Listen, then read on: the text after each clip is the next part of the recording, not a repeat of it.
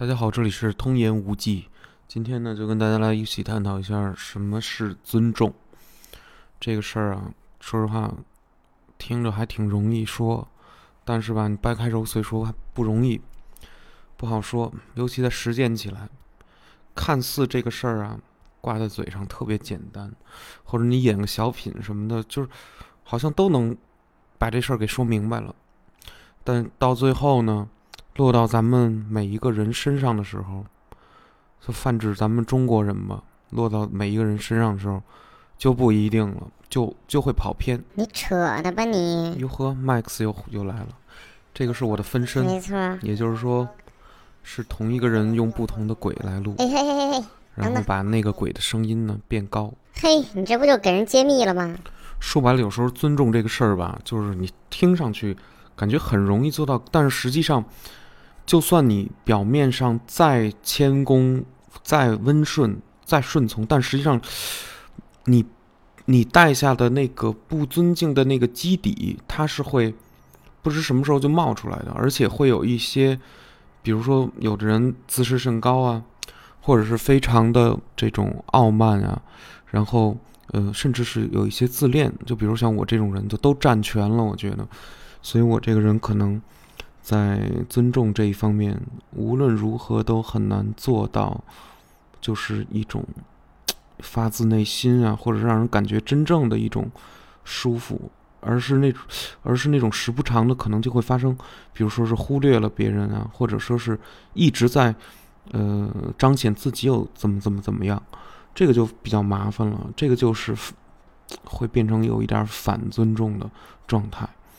但是我发现这个事儿其实还体现到什么事情上呢？就是有点像咱们平常日常的方方面面吧，多多少少都和这个有点关系。中国人里面，咱们这个现在的当代汉语很有这个，就是看不起呀、瞧不起呀这些话，嗯。这些东西就是会很深的埋藏在每一个人的心里，就咱们的内心深处啊，可能对这种高和低，就是有一个分别心在这块儿，而且咱们无法把它，嗯，真正的说给它抑制住，这个很难，这个真的很难。就是咱们可以在，或者说，我我们可以经常在。嗯，那种比较公开的大的场合，或者说是摄影机都给你支着，录音录音的东西都给你那个怼在你面前，你很可能还还能收敛一些啊。你为了不惹麻烦，或者怎么样，或者说很多嗯有名的人物，哎，不管是名气大小，当他面临这种场合之后，会变得说话很圆。呃，听上去呢振振有词的同时，又不会得罪谁，而且还表现出一种呃尊重，对吧？就是很那种感觉，呃，有的时候甚至接近于一些酒话的风格，嗯，就喝完酒的人说的话的那种风格，这个就很神奇了。我觉得，真的就是他有一种人嘛，有时候会突然燃起一种那样的感觉，就是。我好讲义气呀，我我说的话好掷地有声的那种氛围，会这样，而且有的时候会变得，你知道吗？就是，其实他说这个话的过程中，呃，有一种在彰显自己的某种，无论是教养啊，还是那种你知道吗？那种感觉，其实他有很有快感，但是吧，这个我觉得都不是真正的尊重，就是我的意思就是真正的尊重，好像。咱们人类啊，就很难达到，真的，我就是，而且这件事就是各方各面了，嗯，人生经历你你就穿插的各种东西，你都很可能因为一些事情，因为一些表达，然后这种不尊重，就没有没有办法，有时候突露出来了，经常是说话很冒失，言出呃不叫叫什么，祸从口出，真的言多必失，祸从口出。全是这个，有时候你心里的一个念头、一个想法呀，他会把顺着你的什么崩出来呢？并不是顺着你的语言本身崩出来，而是顺着你的某种逻辑，而你使用某一段话的逻辑就崩出来了。这个东西就是特别难以掌握，难以掌握它的这种走向。就是当你不认为你自己在那么说，或者说你当你认为你在伪装，你把你的语气、表情什么好像是，但实际上，如果这个时候你能看到你自己的话，比如说把你录下来，但实际上你会看到你的虚假，昭然若揭，昭然若揭，就就是，简直就是相当于无法不形于色。等于你的一切外在表征的，无论是动作、肢体语言，还是脸上的微部微微细表情，全部都在支撑着你，到底是真的尊重，真的那个什么，还是啊，只是一种做样子的感觉？但是我相信，有的人表演的会更加好，比我之前说的这种更加的，你知道吗？他会带上一种表演者的那样一种气质。然后那个东西一拿起来以后啊，本质上，呃，人们实际上是需要表演一种全新的性格，也是也就是一种近乎于社交属性的一种性格。这个东西一旦起范儿了以后，它往往会变得讨喜。这这个也是咱们，嗯，咱不说远了，就说，呃，有时候在街上你问个路。你就算是一你你平常是一特别丧哒哒的人，但是当你问路，你有求于人，对吧？你问路的时候，你还会那样丧哒哒的，或者说你跟人家说话招招三不招两的，说话没溜，可能吗？不，其实不太可能。你反倒会叫换一副面皮，可能你就笑脸迎人了。包括这种权力上的不对等的时候，当你面对一个比较，比如说官阶比你大，嗯，领导层级比你高的一个人的时候，你。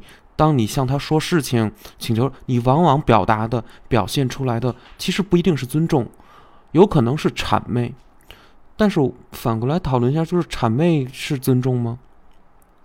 大家可以帮我一起想想，因为我最近也在琢磨，我想不出来了，我真的实在想不出来了。谄谄媚就是谄媚状态，因为我天天就很谄媚，我我见人说人话，见鬼说鬼话。非常喜欢讨好，我特别生怕别人不喜欢我，于是我就特别的唯诺。但这样反而可能有一些人并不喜欢我这样，你知道吗？反倒喜欢一种，还不如我现在说话这状态好呢。我现在说话就比较冲，当然我还留着点面子，就是这意思。我平常的声音不仅很像一个少女的感觉，而且还特别的柔软，而且还特别的。就是别人说什么都行，别人说什么都对，没有一个自己当时的一个主观的想法。其实，嗯，话说回来，我自扪心自问，我是没有想法吗？或者说是我是不想表达吗？这怎么可能？但是你在那种有人的场合的时候，OK，你知道这是公共的地方，然后有那么几双眼睛可能在听着、看着你、观察你，然后包括你对面的人。怎么想，你就会想，我不要惹事儿，我要圆滚滚的度过。但是这是其实是不对的。嗯，我见过更好的，或者说是情商，这算不算情商？就是情商更高的那种例子。嗯，把想说的东西也能说出来，但同时，呃，几乎能做到一个不卑不亢的一个状态，一个发言的状态。但是我就很难哎，我就是会把自己过度放低。但是这个过度放低。据我了解，这是一个自负的表现。说白了，就是真跟原来那个刘宝瑞有一段相声说的似的，过度过分的谦虚，就是那好像好像是侯宝林说的啊，过分的这个谦虚就是骄傲的表现。然后底下观众哈哈哈乐。这个话呀，呃，虽然是在那个段相声里他说到这儿时候是个笑话啊，但是还真是这样。有时候你经常会看到一些，嗯。可能就是所谓受过什么良好教育啊，是留留学潮被家长给送出去了，自己又挺努力，然后考学考得也好，剑桥什么麻省理工这那的的随随手的就考的这种孩子，他呃嗯，你知道吗？在在西方国家可能经营了比较久时间，然后呢，听什么样的音乐，怎么穿衣服，他都有自己的一套。有完自己的一套以后，他看到我们的时候，或者看到你的时候，OK。他会一边标榜着他的这套，因为他很希望你能夸到他这一套，但同时他又又希望你最好还是，对吧？就是就是呃，那是一种非常微妙的感感受，那是一种非常微妙的感受，无法形容这种东西。嗯，但是吧，呃，那种傲慢和自负的一种表现和给你的这种感觉，呃，当然首先是会有那么一点点微妙的，使你引发你的一种不适。这个不适是什么？呃，这个不适的本质可能更多的是一种嫉妒，就是当他的声音、外表、他的语言、语气等等。所蕴含着的一些，呃，优越感和高于你的地方的时候，会使你产生一种不悦，会对你会你自己会觉得，哦，原来我之前的人生都白费了，都浪费了，都白活了，哎呦，然后你进而的会想到你的家族啊、父母啊、基因啊等等乱七八糟的东西。当然，我说的想到不是说你在脑子里过了一遍这些事儿，而是一种。嗯，潜在意识里的一种危机感引发出来的这么一种嫉妒的情绪，这个嫉妒情绪让你很不舒服，让你不一定，就是不一定能控制住自己的那种，嗯，可能会略微难受的那种表情。这个东西啊，话说回来，如果对方依然是我上述说的那样一人，可是他这个精熟于阅读空气，精熟于这种可能情商这种事儿。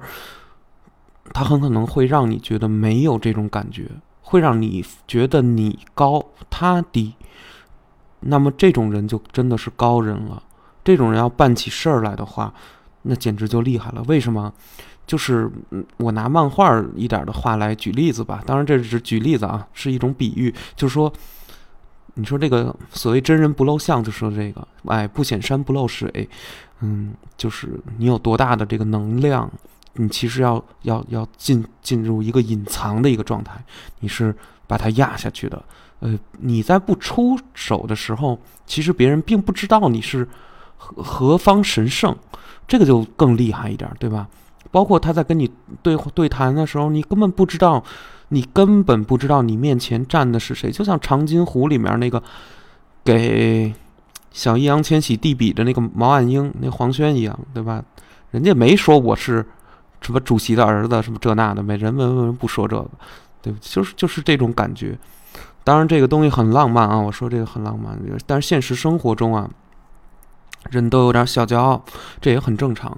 就是你呃呃，所所以说，一个人想尊重另一个人，要不是怎么说，这是一个两边的一个事儿了。你其实你无法真正的去对空气行使尊重。可能所谓 respect 这个词呀，它泛化到这个大家的一个使用上。之前，呃，心理学其实是有这么一段，对吧？对对，这个尊重的一个解释，你应该如何运用尊重来进行你对病人的一个治疗或者医疗这些事情。哎呀，所以说这个尊重这个事儿啊，做起来真的是特别难。比如说，如果你面临一个。咱们咱们说的不是说冒犯谁啊，不是，咱们绝不是冒犯谁。我先托付一句，就比如说，嗯嗯，当当您面面对一个，就是说你自认为 OK，他可能户口本上的那个那个阶位，咱不说太透啊，大家都明白什么意思，就说哦，比我稍微低了一点，比我低了，那么这个时候你会怎么表现，对吧？或者说，嗯，我们因为受到。这个社会的一些刻板印象的影响，你会认为，哎，某一些职业，它似乎微妙之中，即使你不说，即使你不承认，即使每个人都不说，每个人都不承认的情况下，但是似乎微妙，你会感觉出，哦，好像，嗯，它让你直接的燃起了一些优越感的时候，那么你当你在说话的时候，或者说在。进行行为各种行为的时候，其实本质上，你你已经在受这种东西的影响了。我想说的就是这种影响会让人变得不容易尊重，就会很难讲究这种，无论是诚信也好啊，平等啊，等等等等。因为，嗯，本质上来说呀，为什么要尊重人与人之间？人与人之间是有差异的，嗯，有性别的差异，有所谓的。就是咱们人类社会阶层的差异，对吧？这个很正常，会有会有，然后包括一些受教育程度啊，它影响的事情非常多。嗯，包括每个人每个人听的音乐，所能欣赏的艺术，还有自己的娱乐的消遣的东西。其实近几年，嗯，能感觉出来，其实到了这个比较原子化的时候，大家在都市里各玩各的嘛，会产生出这种就是对他人这个呃这个兴趣爱好啊进行贬损啊或者什么，包括我自己，尤其我自己啊，咱们不说别人，就说我自己，我我我我给大家爆一个料，爆个自己的料，虽然没有什么人想知道。哎，咱不是说不尊重谁啊，绝不是，绝不是，绝不敢，绝不敢。但我我就咱就是坦坦白白、坦坦荡荡、实话实说。我可能一看到女生说我爱旅游，我心里就嘀咕，我心里就有点犯犯抵触，我就有点害怕，真的。嗯，那听众朋友就疑惑了，凭什么通爷这个人家爱旅游，这不很正常吗？任何一个女生谁？对吧？或者说人在比如相亲时候介绍自己，比如说什么啊，在社交软件上，人家一般的来说都会写一个爱旅游，对吧？嗯，因为后来我，哎呀，我也是好瞎琢磨哈，就是说我我我不应该琢磨这么多，我我我是不对的，我是不对，但是我就是好瞎琢磨，嗯，我会想到一些什么呀？就是咱们赚了钱了，咱们有了工作了，领了工资了，但是呢，因为咱们的工作是。定班的，就说白了，周一到周五，哎，定的死死的，或者说起码是你，当你得到一份工作以后，你就约等于是你被他安排好了，对吗？你一定是被他安排好了的，就是，OK，一三五上班，或者是二四你上晚班，然后什么不管怎么安排，或者说 OK 一到五，然后九九六什么之类的，然后这个一到一到六啊，大小周什么等等等等。咱们有了工作之后，有了规制，这个规制呢，本质上让人禁足。说白了，你的时间就都用于从家到单位，从单位到家。从单位到你吃饭的地儿，从吃饭的地儿到单位，每天中午、每天晚上就这点事儿，每天早上就这点事儿。然后呢，仅剩那么一个可怜的干巴巴的小周末，呃，当然也是不叫干巴巴，叫非常珍贵的小周末。你想去干点什么，对吧？你想消遣，你想找，你想约你喜欢的人出去一块玩儿，你想和朋友聚一聚，你想热闹热闹，OK，你想自己休息一会儿都可以。无论你干什么，呃。咱们咱们怎么就能绕到这个所谓尊重？咱们咱往后说啊，就是说咱们现在人为什么一提旅游我就害怕？本质上我们都不想被禁足，对吧？旅游成为了一种咱们这种所谓都市白领啊，都市的打工人，都市码农，嗯，大家都市社畜，咱咱这这就是笑谈啊，咱们这胡说八道，都市社畜的一个嗯，怎么说一个非常奢侈的事儿，咱们不可能。像某些大老板一样，或者说是相对获得一定程度上财务自由一样，就是说，OK，我国籍一换，满地满满满世界飞，我今儿是那儿，明儿是这儿，然后我基本就可以在机场度过我的后半生，都没有达到，或者说咱们这个阶层对那样的人有一种想象，就觉得好像人家是。什么都不干，每天就享受，也许真的可以达到，也许他们真的是已经是有一些人是这么生活了，也许他们在，呃，俯视着我们，俯瞰着我们，觉得我们很渺小，觉得我们就像你站在北京的电视塔上面俯瞰那些楼下的来来往往三环上的汽车一样，你会觉得他们简直就像玩具一样，然后你随便踩一脚，他们就都都都都碎了，就像你的视角，你会获得获得一种哥斯拉的视角，怪兽的视角。对吧？然后你就会觉得渺小，但是这个视角他们又是怎么获得的？资本，资本的积累。那么我们有没有资本的积累呢？或者说，对吧？我们这种小上班族，一个月挣个五千块钱、一万块钱、一万五、两万的这些人，你你你有什么样的资本吗？其实你可能积累个一百万块钱就觉得了不得了。就可以付付首付，或者怎么样，考虑回老家怎么开个自己的什么生意，或者买个什么房，对吧？或者怎么样的结个婚，等等等等。但其实来说，嗯，这对于那些俯瞰我们的人来说，简直就是九牛一毛、冰山之一角，就根本就不叫事儿。所以说就没有办法。嗯，你要说想让这样的人相互达到尊重，本质上本质上比较难。因为它的内核呀，很多进程啊差得很远，但是我们的很可能年龄又是相仿的。比如说，我也四十了，马云也四十了，你跟人无法同日而语，对吗？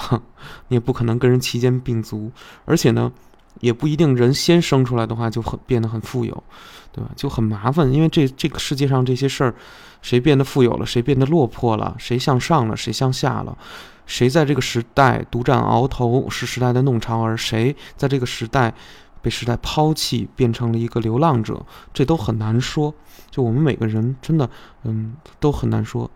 呃，无论是怎么的努力，无论呢怎么的窘迫，在这种残酷的社会环境下，对吧？当然，人类已经打造出了一个似乎看上去不被蛇咬、不被虎吃的一个相对呃安全的一个环境，但是没想到人类本身的恶，人类本身的恶意，是吧？就已经非常的足了。它甚至比被虎吃掉，也许还更难令人难受。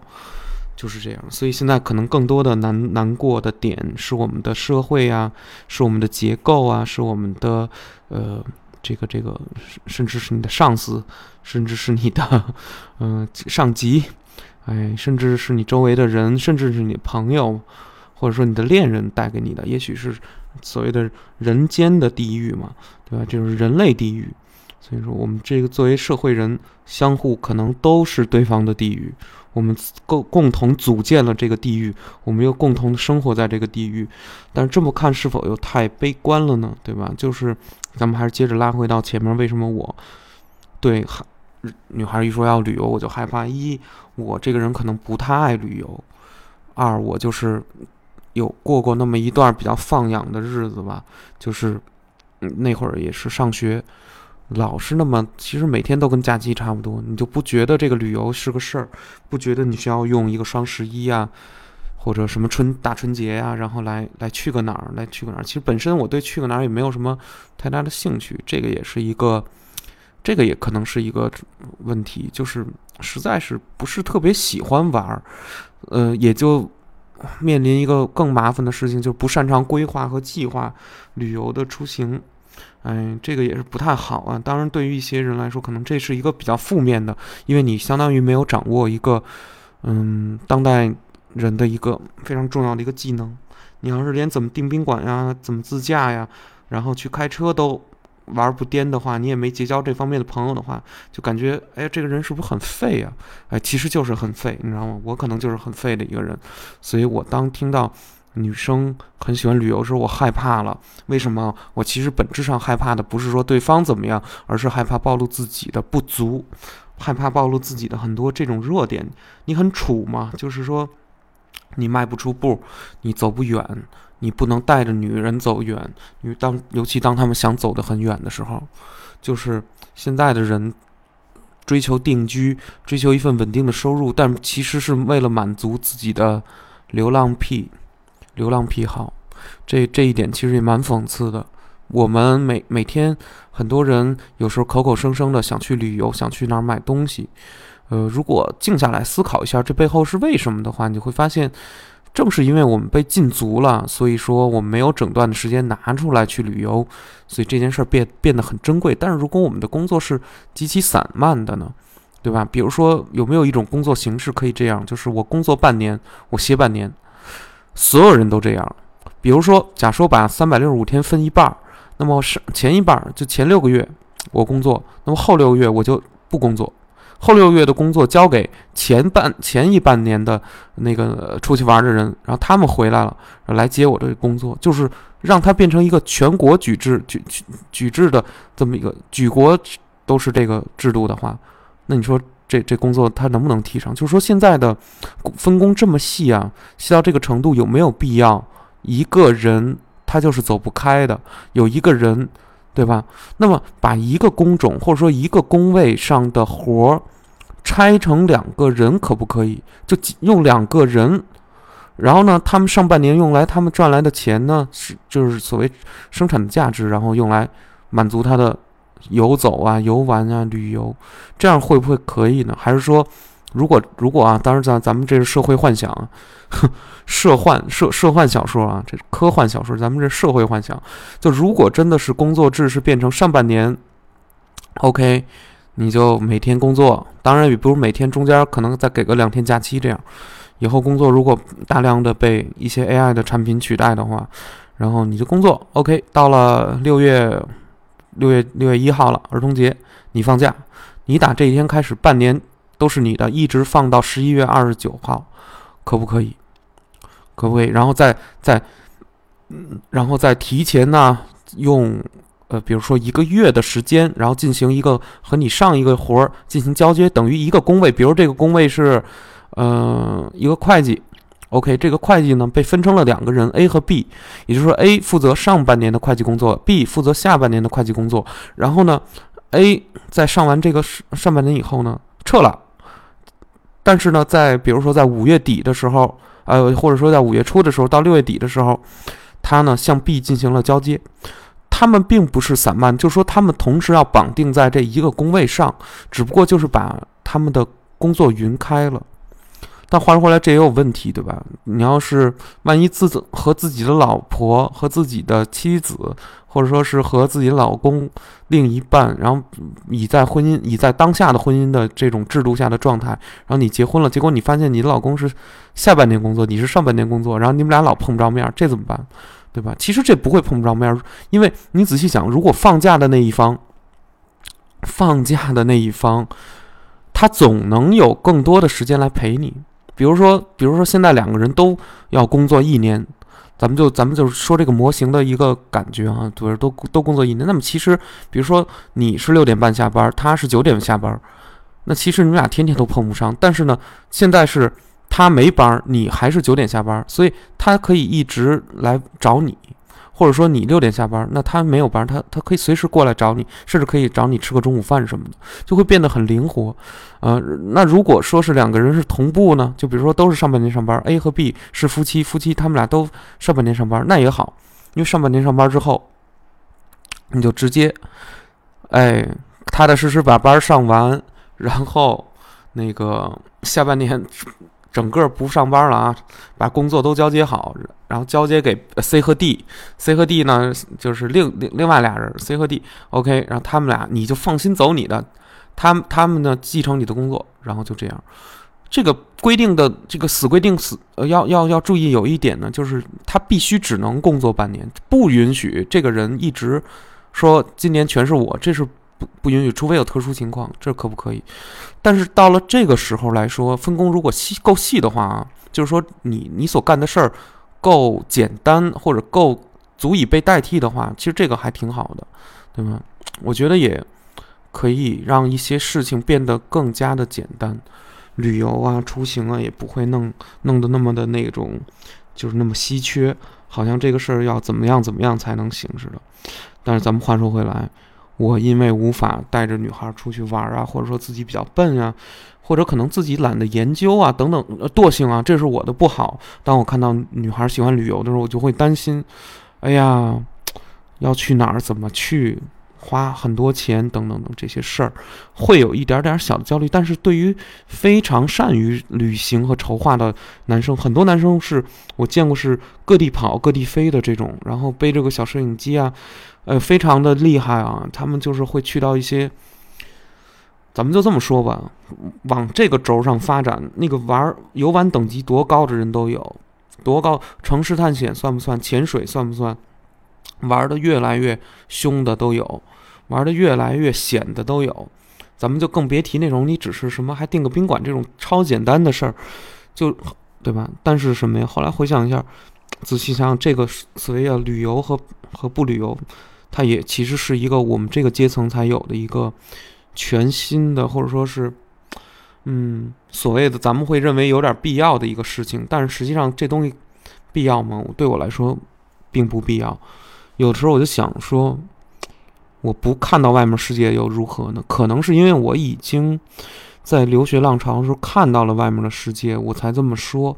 因为当我看到外面世界，或者说你在一个所谓的景色。你待久了之后，它就没有景色了。景色这个东西本质上就是你的麻木，还没到你的麻木位置，然后这个地儿你又没去过，称之为景色。当然，我们可以更狭义的说，就是景色是确实是一个奇妙的、独特的、无法复制的，到了这半球就没有的，或者说，对吧？就是这样的一个特殊的地形地貌、天候条件、地理环境，特殊的一种湿度、特殊一种体验和甚至是气味儿等等等等，共同共同组成了一个地球上的一个地表上的这么一个景色。然后呢，你正好看到了这这个，咱们也得承认是存在的。但是我可能会变得很消极嘛，就到最后我可能会变得说，OK，我就干脆 我就在北京骑车都都可以了。大家可以听我那个播客单车志，对吧？它可能是一个并不够积极的一个，并不够积极的这么一个一个一个播客，就是实际上它是有一点儿教人，好像如果你得不到就算了，如果你你你你你要觉得费劲就别使劲了，等等，就可能是这种躺平，或者说是当人衣食无忧以后的一种心理变化。我可能现在正是。处在这个阶段，嗯，也可能是因为我的父母啊，嗯，确实是作为我的一个坚强的一个后盾，他们也真的是替我完成了可能很多的辛劳的工作，然后帮我打下了一定的基础吧。我非常非常非常感恩感谢我我的父母，在年轻的时候还是怎么着，反正。不管是为了他们自己，还是为了我，还是为了什么，总归就是让我过上的日子还是肯定是还不错的日子。但是即便是这样，我发现，OK，物质的满足其实不可能让你的精神百分之百的通畅。你的精神上要百分之百通畅，其实需要很多的东西。你需要一个比较好的环境啊，等等等等。但实际上。咱们拉回到“尊重”二字吧，“尊重”二字其实在环境的这个打造上面其实是最重要的。咱们今天聊这尊重，肯定是要说说这个软软的实软实力，真的软实力。就比如说我们上公交车的时候，对吧？对老人你怎么看？你今天怎么看老人？那那你等你老的时候，对吧？人家老人是怎么看你？所有的年轻人，所有年轻人，其实可能。都犯过一个毛病，或者说犯过那种对自比自己大的人的一种厌恶啊、嫌弃呀，然后在真的是在社会上，甚至是对自己的上司，你觉得他他根本就不如你，你觉得你是最新鲜的那个出炉的那个那个毕业生也好，还是什么，大家会有这么一种错觉吧？其实本质上你不尊重他的时候，约等于你也在等活到他那个岁数的时候。你就面临着一个不被尊重，就后来有有时候又打听说，嗯，谁谁谁那个大老板企业够成功了吧，首富够成功的了吧？你问问他的员工，或者说你问他属下，私底下还是会骂，私底下还是会觉得哦不满足，那个那谁谁谁怎么怎么着，骂脏话呀那种东西会有的，就会被瞧不起，这个很麻烦。其实你说尊重这种东西。它到底是不是一种，其实是社会属性的一种虚伪，或者说是文明，或者是现代性带来的一种东西呢？对吧？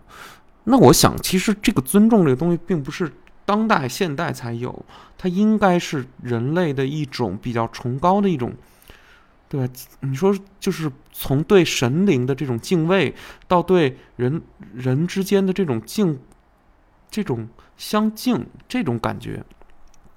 由敬畏变成一种敬重，这个就是很不一样，对吧？比如说军军人，军人的相互的对对对方表现的，甚至是敌对方啊，甚至都会对对方表现这个竖起大拇指。当然，他是站在立场上，他当然要敌对。可是作为好敌手来说，甚至对吧？咱不说这个战争上面，咱们说下围棋，你要是遇到好敌手的时候，其实本质上。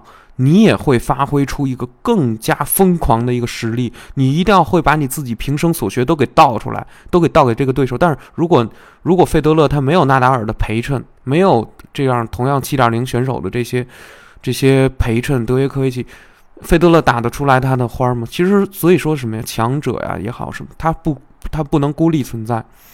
所以这样说高处不胜寒，说着高处不胜寒确实太难受了。如果当一个人。某一个东西练得不错了，发现没有自己的一个圈子，大家谁都不会这个，没有人欣赏我这个东西练到好处、精妙之处，它这个多有多么的困难，有多么的这个对吧？就这种微妙精妙，多么的精彩。但所以说，这就这就这就会变得很麻烦，对吧？所以说，尊重这个事儿吧，就是这样。你你高对所谓的高对低，怎么怎么怎么怎么对待？低低对高又怎么对待？对吧？这个东西有时候确实特别难。后来还有一点就是什么呢？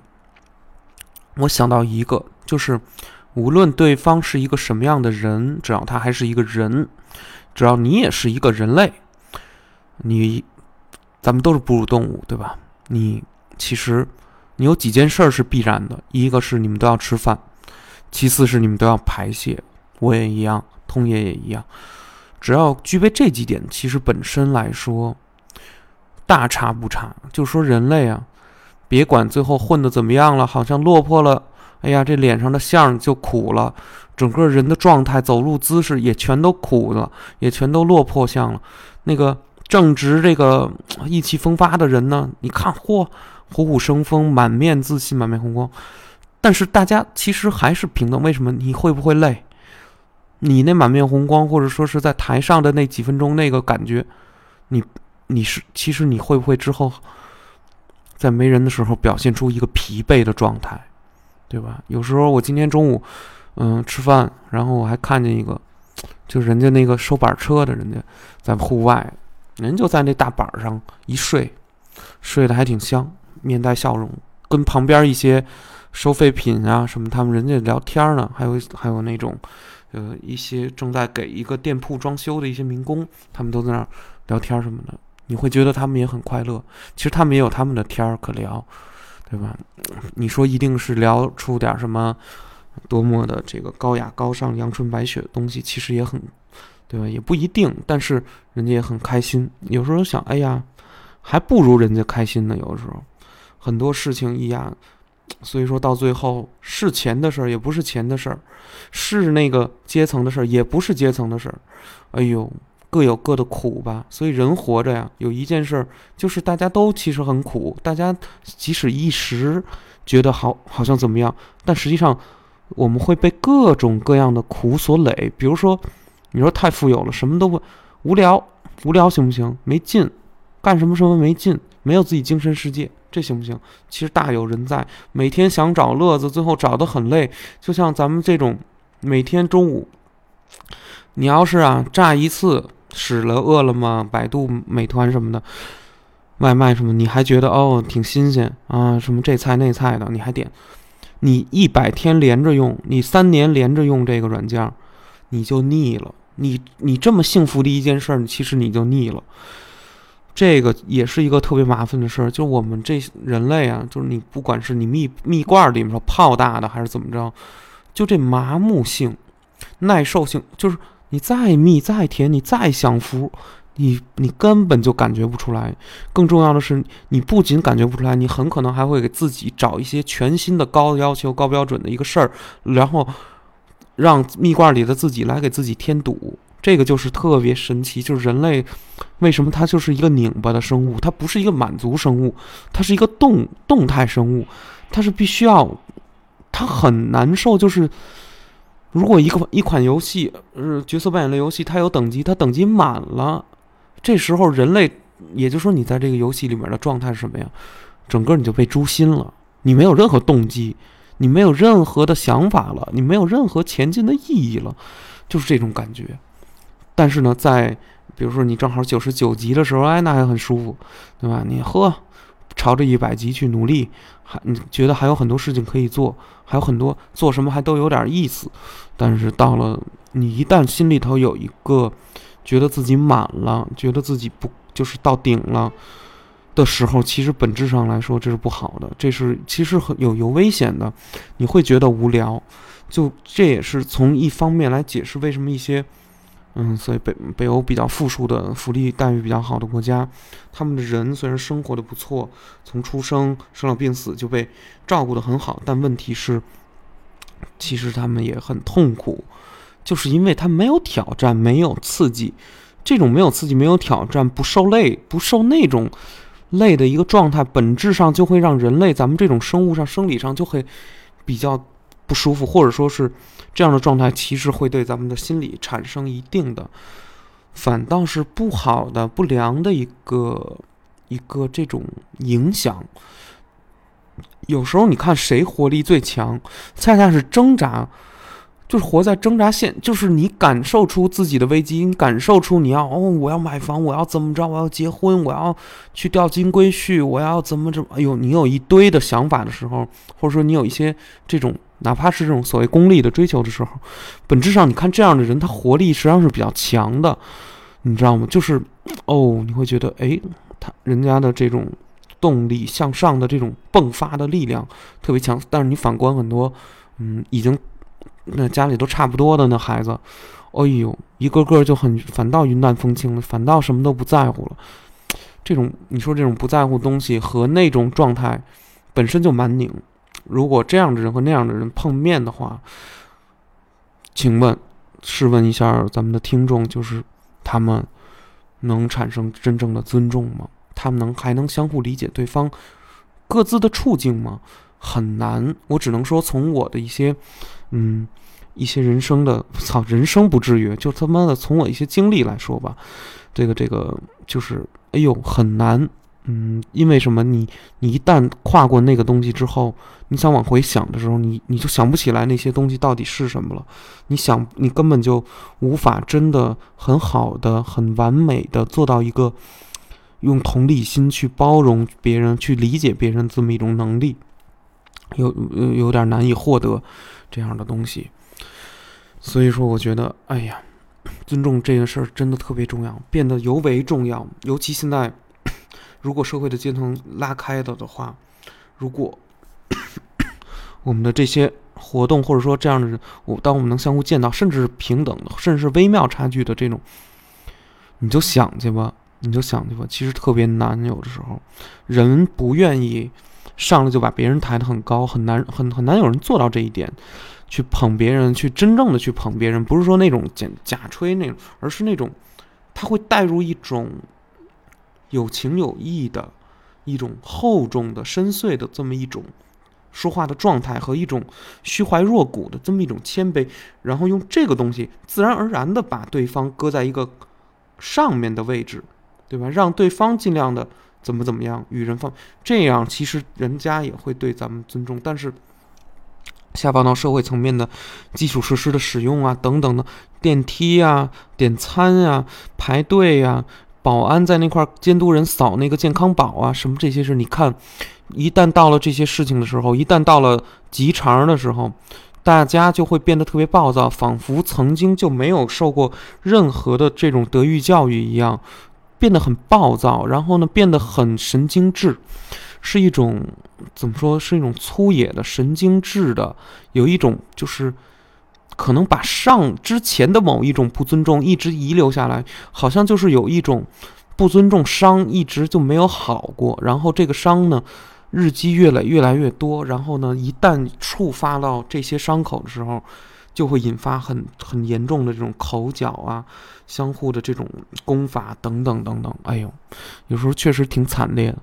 就看到这些事情啊，一而再再而三的出现在咱们的，就是我周围吧，是有的。有时候你坐个地铁，上个公交车呀，什么这个那个呀，或者说在在商场里看啊，哎，你不知道为什么人就会突然的就就是就吵起来。有时候如果我不懂人类的语言的话。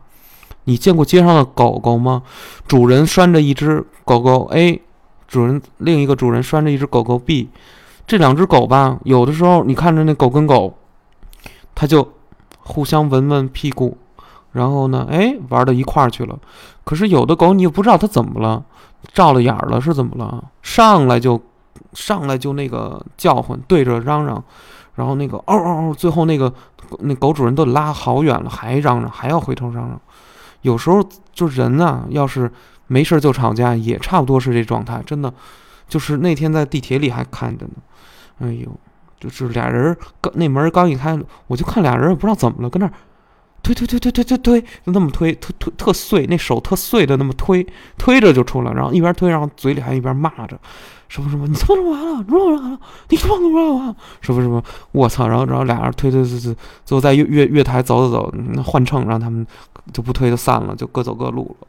就像这种事儿都特别多，就好像大家心里不知道为什么积累了好多火，然后这些火吧，又是因为之前的不尊重，然后之前的不道德，之前的非功德，然后这些事儿，然后然后积累了一大堆这种东西，最后就释放在这个社会里，形成一个恶性的循环。这一点就是特别不想看到。但是当你泡在这个环境中的时候，你会发现，OK，你如果表现得非常谦和，你什么都让，你完蛋了，你真的什么都吃不着热乎的。真的，你就会被欺负的很边缘，就是当然有有当当当有人跟你嚷的时候，你必须要嚷的比他还厉害才行，你必须要把他骂化了才行，然后你才能止住这个事儿，反倒得到一种佩服，你知道吗？所以说，也许到后来就是说，一个地方就有一个地方的民俗吧，就是很多时候不一定那个东西所谓文明那种文明就它就通用，它可能在那个国家通用，大家都憋着劲儿呢，大家都。你让我，我让你，他这事儿就过去了。他习惯于这样了。但是有的时候，比如说像，像在北京的时候，吼吼，那简直了，你知道吗？就就就是，很多时候，当然我还是让我个人来说，我习惯了那种让啊，让啊，然后把大家怎么怎么着啊，都都别得罪。后后来发现，你越立场不坚定，你越不选边站，你越跟这儿和稀泥，你越想充老好人，你越想粉饰太平啊。这帮人就越他妈的蹬鼻子上脸，这帮人就越他妈不知道自己狗奴才姓什么东西，就是就是欠治呗，说白了就是欠抽、欠治、欠真打、欠真骂、欠把他弄得没有任何面子了，他才美。然后甚至来说，从表演上来说，好像大家也乐于在这种场合看到这些事情。如果骂战升级，改打了，改动手了，那么。朋友圈就算今儿就算有的看了，你知道吗？那就都传的是这个，都都得群发什么的啊！北京地铁几号线又打架了啊？怎么着怎么着？怎么怎么俩俩男的俩女的，一男一女怎么撕不起来了之类的？大家就喜欢看这个似的，好像就就每天都有人提供这样的素材，每天美的就有。那你说，其实大家的精神状态好吗？大家真的文明了吗？但是文明的背后又是什么？是教育。重学术不重德育，这个是一个特别大的问题。学习再好的人，最后说出那话来，招三不招两，做人就是那个办事儿跟你说话那个态度啊，没个没个那个好好好言好语，那种对人的那种感觉就不好。这样人特别特别多，就是什么呢？我我就重视知识，我就是学习好，我们家孩子学习好。那管用吗？其实那不太管用，因为你根本就没有没能树立一个真正的榜样，这个才是真正大的一个问题。所以说这个东西特别特别麻烦，怎么办都目前我看都办不过来，怎么办都不可能了。所以说这个事儿呢，就是一个没有办法的事情，不知道你知道吗？只能是从娃娃抓起吧。要真说七老八十、三十五六、四十五六这种人。他都顽顽固至极了，是没有办法的，而且就是这种这种高压环境里，你你要是不会两下狗叫，你根本就赢不了，你根本就会觉得很麻烦、很痛苦的。就是你你不会在这种社会的这种骂战中，嗯，脱颖而出，也不会说白了就是自己会存一肚子气。如果你你看现在中国人什么，好像大家都是慕慕强。羡慕强者，倾慕爱慕强者，愿意向强者进行倾斜，即使弱者他可能是正义的，是值得同情，但弱者好像就值得值得再在这破鼓上再万人锤一下，再落井再下石一下，就就这种感觉，给人这种感觉，没有人真正的去尊重弱者，有人敢站在弱者的一边吗？没有，被霸凌，包括我之前为什么被网暴，我组建了一童言无忌群。这事儿真得好好说说，得跟这个任瑶飞得道歉。说白了就是这个事儿啊，真的是我的朋友，我交友不慎啊，我的朋友，哎，这个惹的事儿，最后落到我身上。但是什么呀？我当时没有一个哦明确的说我要制止，我要站出来替这个受害的这个女生去说话，去挡一下这些东西，对吧？没有这个表现。呃，放任自流，然后爱怎么着怎么着，最后这个群就乱了，混战厮杀起来了。所以就像这种事儿，霸凌啊，咱们呀经常是什么呀？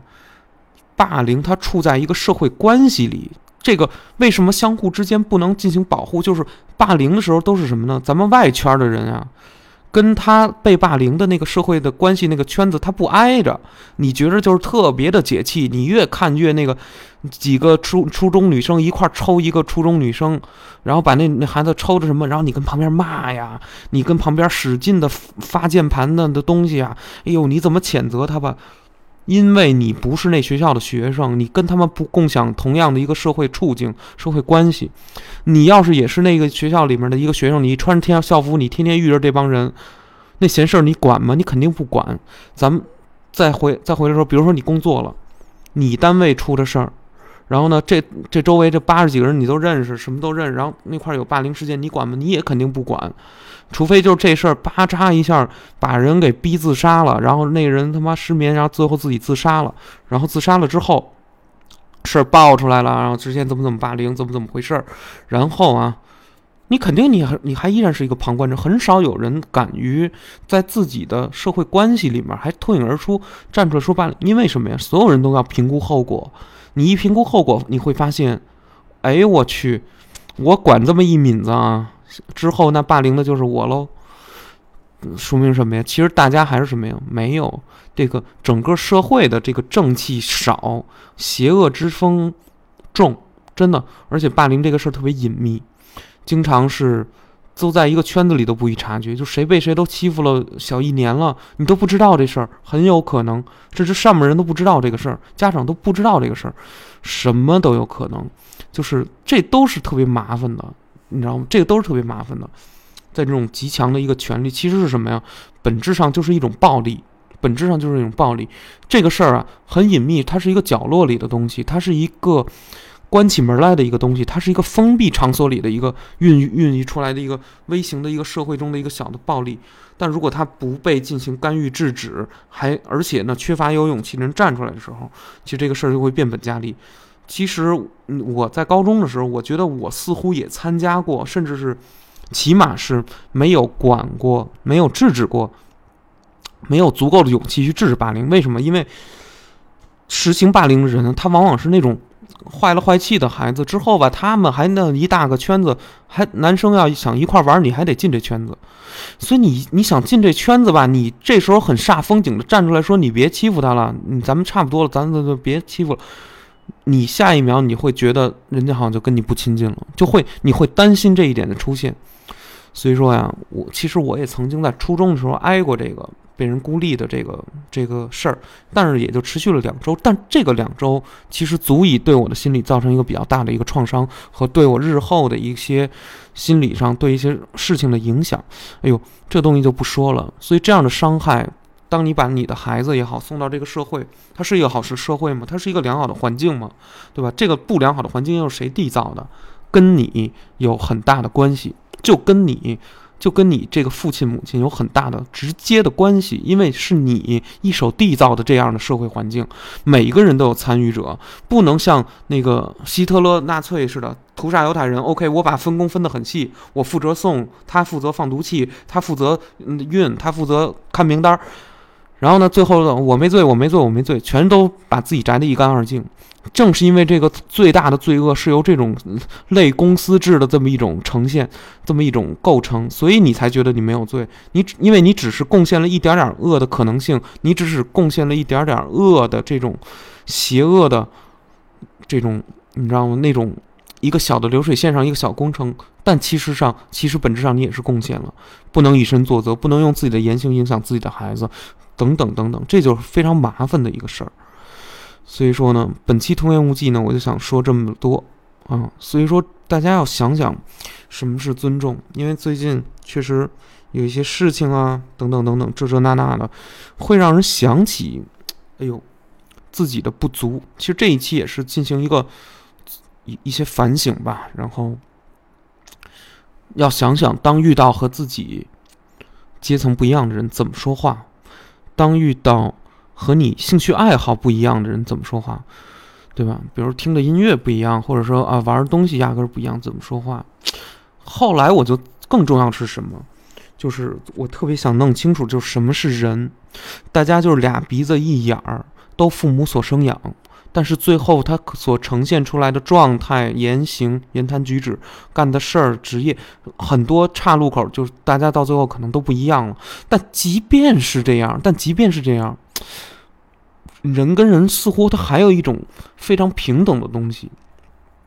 我刚才节目里说的可能是生理上的这种吃喝拉撒，因为其实本质上，如果你的运气不够好，你的努力不够多，你的天赋也不够好，本质上你也你可能还不如你所瞧不上的人，对吧？就是，但是你之所以你如他了，那么你应该如何处置自己的位置？如何在自己的位置上进行思考，对吧？这个很重要。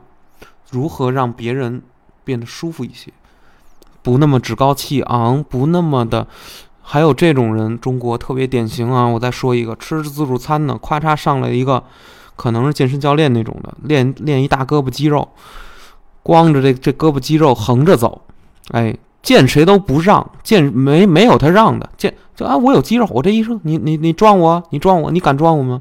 一般人谁跟这样人一般见识没有？但是说为什么你要这么横着走？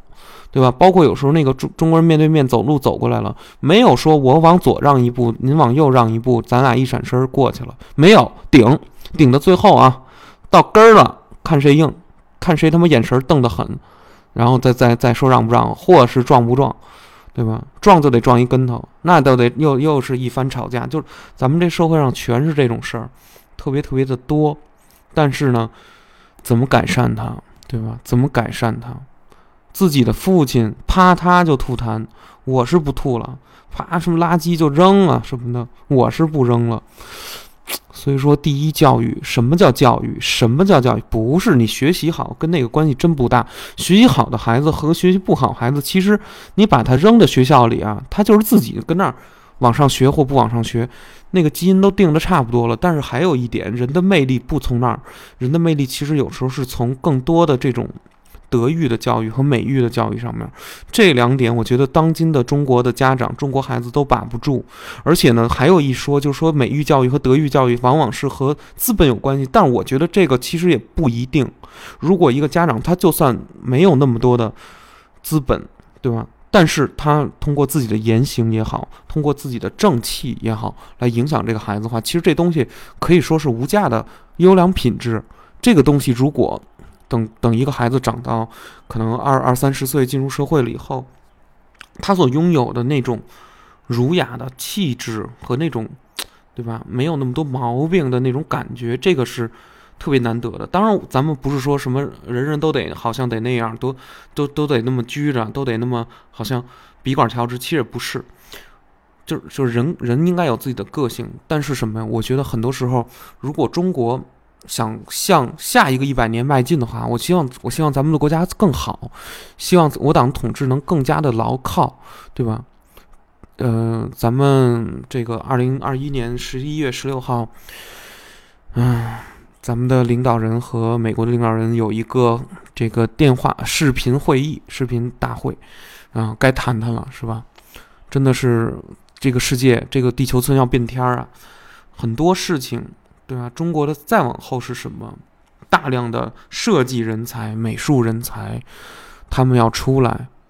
你的文章是美的，你的街景是美的，你的穿着是美的，你的人的审美是高的，等等等等，鉴赏力，对吧？这一切当然奠奠奠基是奠基在你要脱贫攻坚，你要把国家的让国家的人越来越富有，等等等等这个方面，等等等等。但其实这个过程中，你需要克服那些未文明、反文明的东西，其实还是挺难的。它需要可能很多代人的一些努力，然后一些甚至是嗯宣导、宣教、训导，它才能完成这样的一个让中国人真正改头换面，让中国人精神面貌发生巨大变化的一个一个那个一个一个变革。